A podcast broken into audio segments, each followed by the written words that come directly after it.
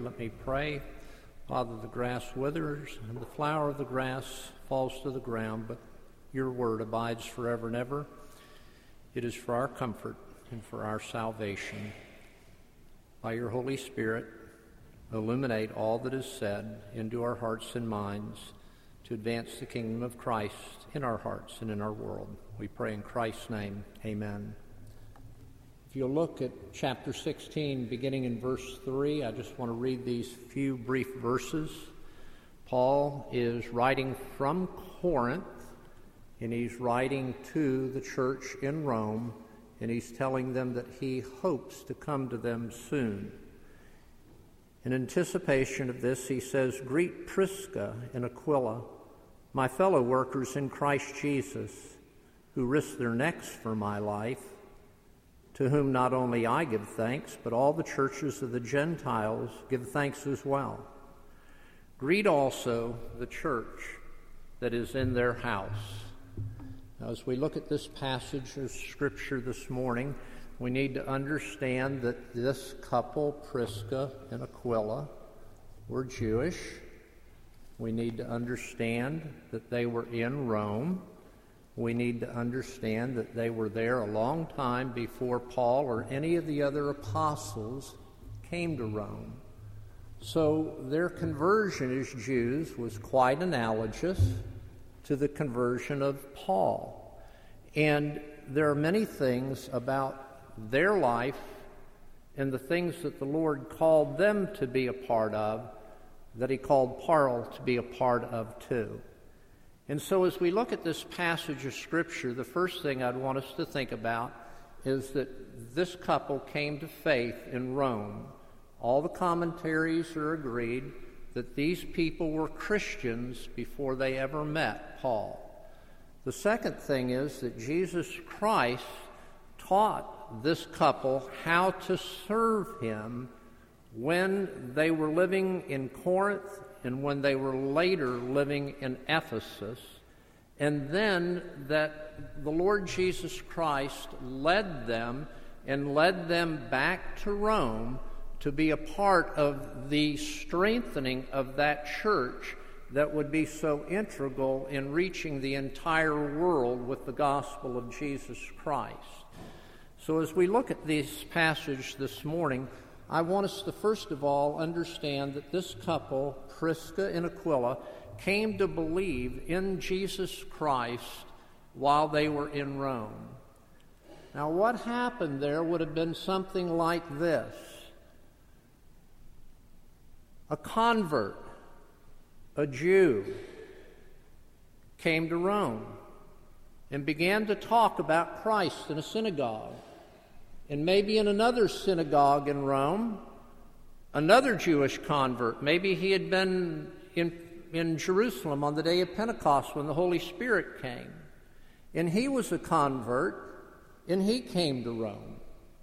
And, and these people that were converts to Christ and Jews, they came into the synagogues. That's where God's people were.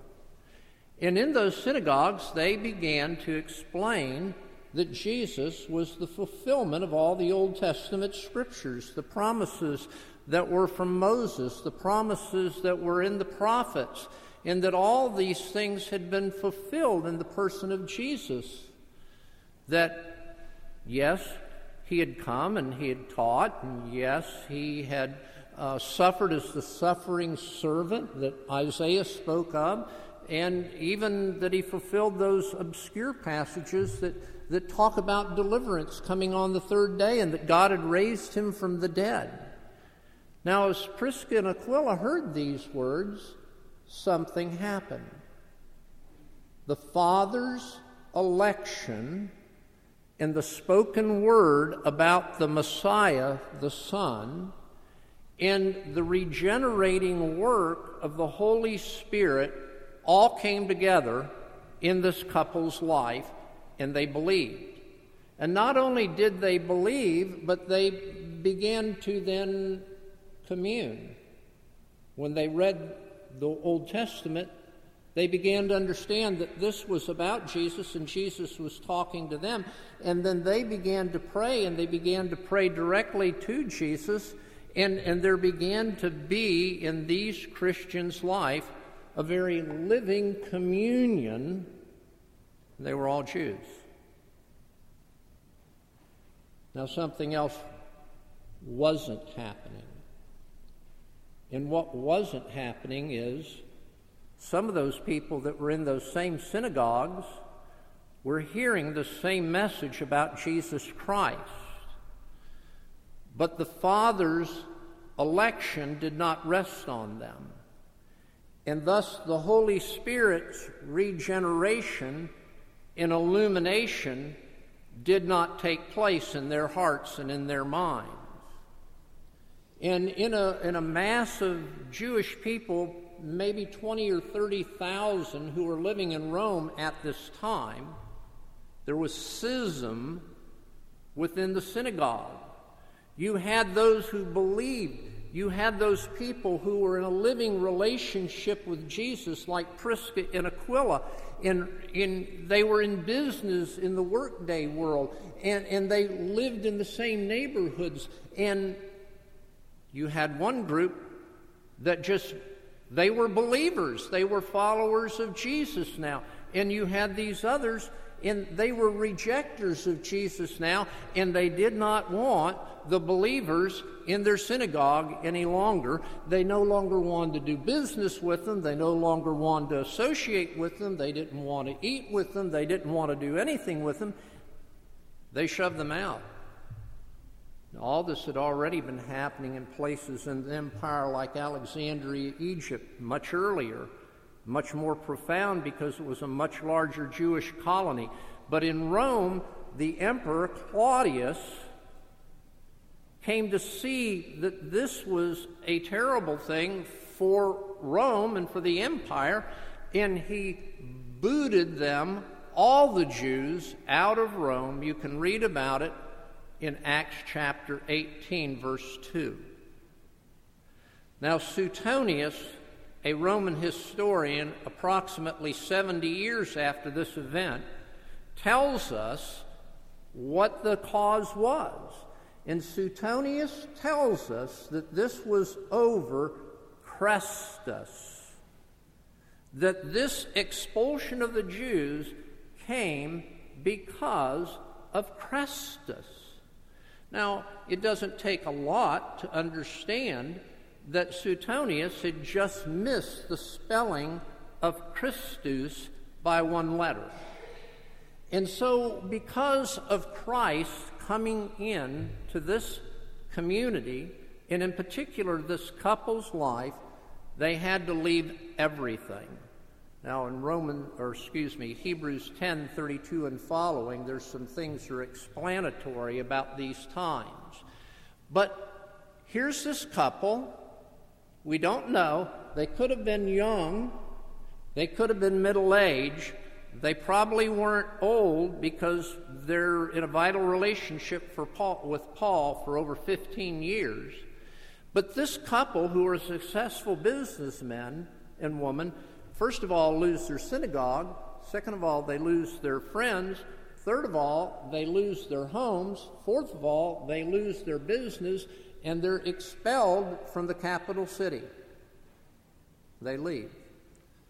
Now, by application to you, we're not a synagogue, but there are people here who know about Jesus, and there are people here who know Jesus.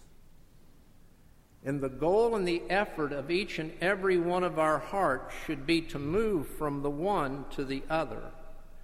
That it is not sufficient for us to know the details about Jesus. That the goal is that we would understand that the Word of God is Jesus speaking to us, and that the goal of our prayers is to be speaking to Jesus Himself, and for us to commune with Him day by day, week by week, in all of our life, come what may. Now, the second thing, in growing in the sense that you're communing with Christ, we must always be prepared to leave everything if keeping anything would mean denying Jesus. We must be willing, like this couple, to leave everything if denying Jesus would mean that we would hold on to anything. That's what we can take from what we have learned so far about this couple. The second thing we see is they moved. Now they're business people, the trade routes. Just immediately to the east is Corinth. Trade goes right through there. So they relocate to Corinth. They start a home. They begin their business. Maybe they were attending the synagogue there in Corinth, but yet they're probably a bit bummed. They had wanted to be in the really big city. They had a home, they had a business, they had friends, they had a synagogue. All that's gone. And they probably were feeling the effects of that. And then, lo and behold, one day, soon after they're there, a very, very skilled tradesman shows up. He's a tent maker like they're a tent maker. He's seeking employment. He wants to feed himself. And he's a Jew like they're a Jew. And so he goes to work for them. His name's Paul. And In a matter of moments, you can imagine what he's saying to Aquila. He's saying, Do You know that the Messiah's come? Aquila says, Well, yes, I know that the Messiah's come. Well, do you know that his name is Jesus? Well, yes, I know his name is Jesus. And beyond that, knowing his name, I know him. I know Jesus. Now, I think probably you had two shocked people. You had Paul shocked that here was somebody that was a Jew that knew Jesus like he knew Jesus, and Aquila was probably shocked that here was a man, Paul, who knew Jesus like he knew Jesus, and they were both Jews. Paul says, Tell me your story. He says, Well, it happened in Rome. He says, I don't know what happened in Rome. What happened in Rome? And so Aquila says, Well, I didn't believe. I heard about Jesus. All of a sudden, I'm believing in Jesus. So many people in Rome that were Jewish began believing in Jesus. It split the city. Claudius told us we had to leave. I knew about that, Paul would say. But I didn't know why. Well, that's why. Well, what about you? What's your story? He says, Well, I came over here because Jesus led me to Philippi. I got in trouble with the Jews, I got in trouble with the authorities, and I got thrown in jail, and I got booted out of the city. And I went to Thessalonica, the same thing happened, and I went to Athens, and something like that happened. I lost my traveling companions, and I'm here by myself. And Prisca and Aquila say, Come live with us. It's just like what Jesus said in the gospel. You know, you're going to take these people in because they're followers of mine. Blessed are you who are persecuted for my sake and for the gospel's sake. So Prisca and Aquila take this man in. Now he's going to stay with them for 18 months. Where do they go? This, Acts 18 tells us they went to the synagogue. Now, here's Paul, and here's a new guy and he's watching Paul, and Paul is explaining the scriptures about Christ in the synagogue, and Prisca and Aquila are watching and listening, and all of a sudden, the election of God the Father, the message about Jesus as the Messiah, the illumination and regeneration of the Holy Spirit begins to come upon that synagogue, and many, many of the Jews in that synagogue and the God-fearers, the Hellenistic uh, people that had adopted Judaism, the men not wanting to undergo circumcision, didn't do that, but they believe, and many of the Jews believe, and all of a sudden, well, there's something not happening there too. In that synagogue, there's some people that are not elect by the Father. And so the illumination and regeneration of the Holy Spirit isn't coming upon them and they don't like it that the God-fearers have adopted Paul's message, and so they run them out. And another level of upheaval begins to occur in Corinth. Now, I, this is kind of, okay, for you lay people. This couple, Prisca and Aquila, have taken Paul into their house. There's all this upheaval. Paul is in Prisca and Aquila's house, and who comes to the house but the Lord Jesus himself? And reveals himself in a fresh way to Paul and says to Paul, Do not be afraid. Continue to speak. Don't hold back. No one is going to harm you. I have many people in this place. Now, I'd just like you to think what it would be like to wake up in the morning and the preacher came to you and said, I had a vision last night in your bedroom, and Jesus was there. That'd be pretty amazing, wouldn't it? Would you not think that the Lord was communing with you? That the Lord was leading you and leading Paul? And so we see this happen, and now Paul's preaching, and there is this upheaval, and the Jewish people do what they'd done before. They go to the civil magistrate. The civil magistrate listens to them and says, I know what happened in Alexandria, Egypt. I know what happened in Rome, and we're not having any of it here. You all settle that yourself. And so Paul continues to preach. Many people come to faith in Christ, and Paul senses it's time to move. So Paul leaves Corinth, goes to Ephesus, and Prisca and Aquila come with them. They begin the same process again. Prisca and Aquila are learning. Prisca and Aquila have accommodated themselves to being led by Paul. And now, after a very short period of time, Paul says, I've got to go back and make a missionary report in Antioch. You take over. I'll be back. And they're left with an infant church. As things would happen, God brings a Jewish man, a Christian from Alexandria, Egypt. We're told that this man is, is like a speaking genius. His name is Apollos. He is a rhetorician. He is a logician. He is a theologian.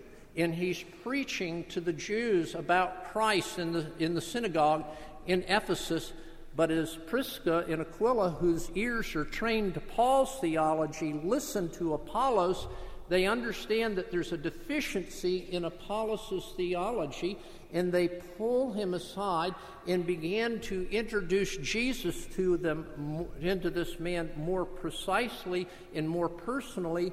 And, and Apollos benefits from the instruction of this lay couple. Prisca and Aquila. Now, what would you take away from this? Well, I, I, here's what I would take away if I were you.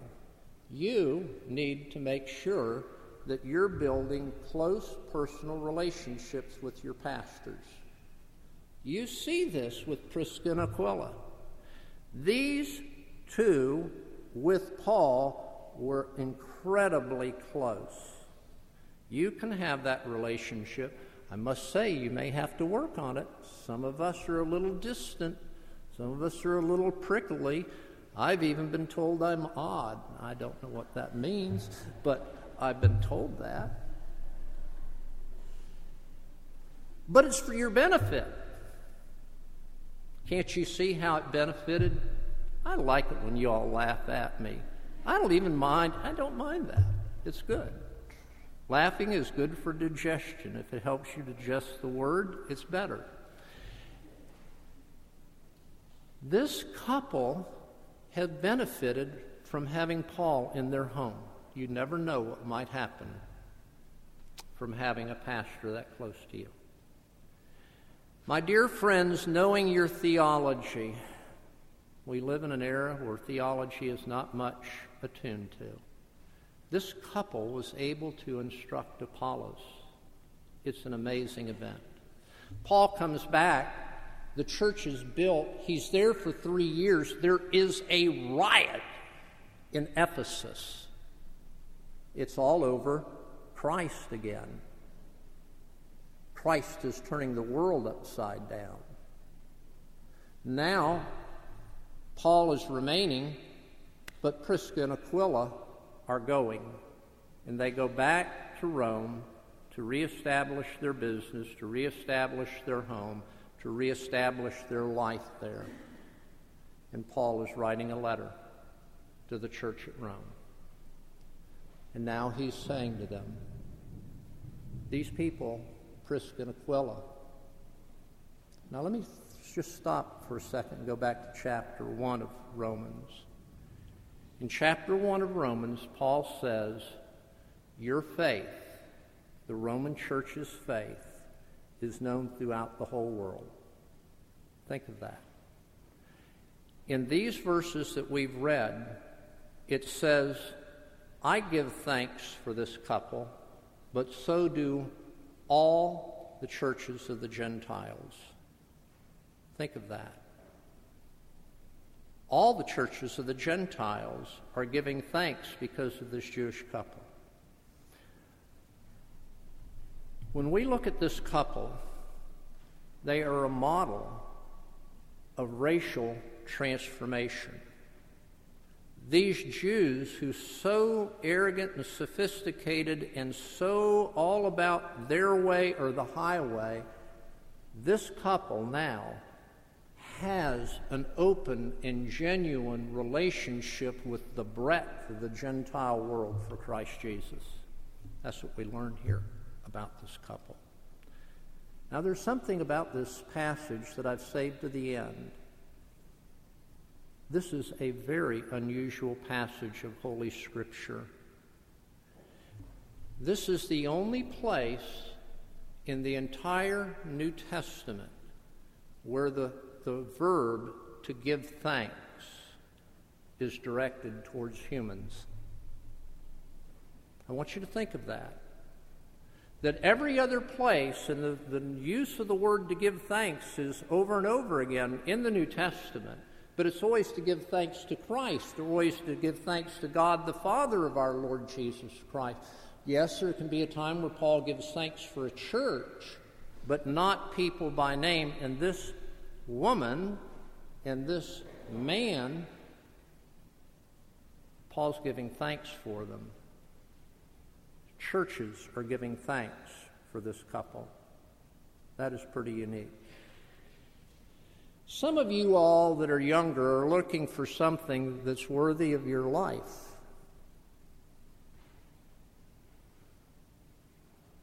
Model your life after this couple. Not many of us are willing to risk. You know why they always put very young officers and very young men in the front line of combat? because the older men are going to hedge their bets. The younger men are going to risk it all. This couple, it's the only place in Scripture, it's not a metaphor, it's a reality. They risk their necks.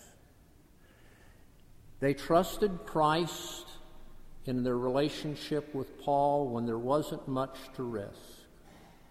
They trusted Christ and they trusted Paul when it was pretty extreme. And they probably did that with practice two or three times. And then something happened. We're not told what it was or where it was, but something happened where it actually called upon this couple, the woman and the man, to risk their absolute lives, putting them at personal peril in order that Paul might be spared. That's what we're told. Christ in the gospel in the world. You're communing with Him to the point that you're willing to leave it all. You're communing with Him in the sense that you're worth, ready to serve in all and then communing with Him to a point that you're ready, ready even to risk your neck for Him. Let's pray. Now, Father, as we come to this communion, we pray that you would speak to us again in a very fresh way, that Christ risked it all and paid it all that we might get it all. And we pray in Christ's name with thanksgiving. Amen.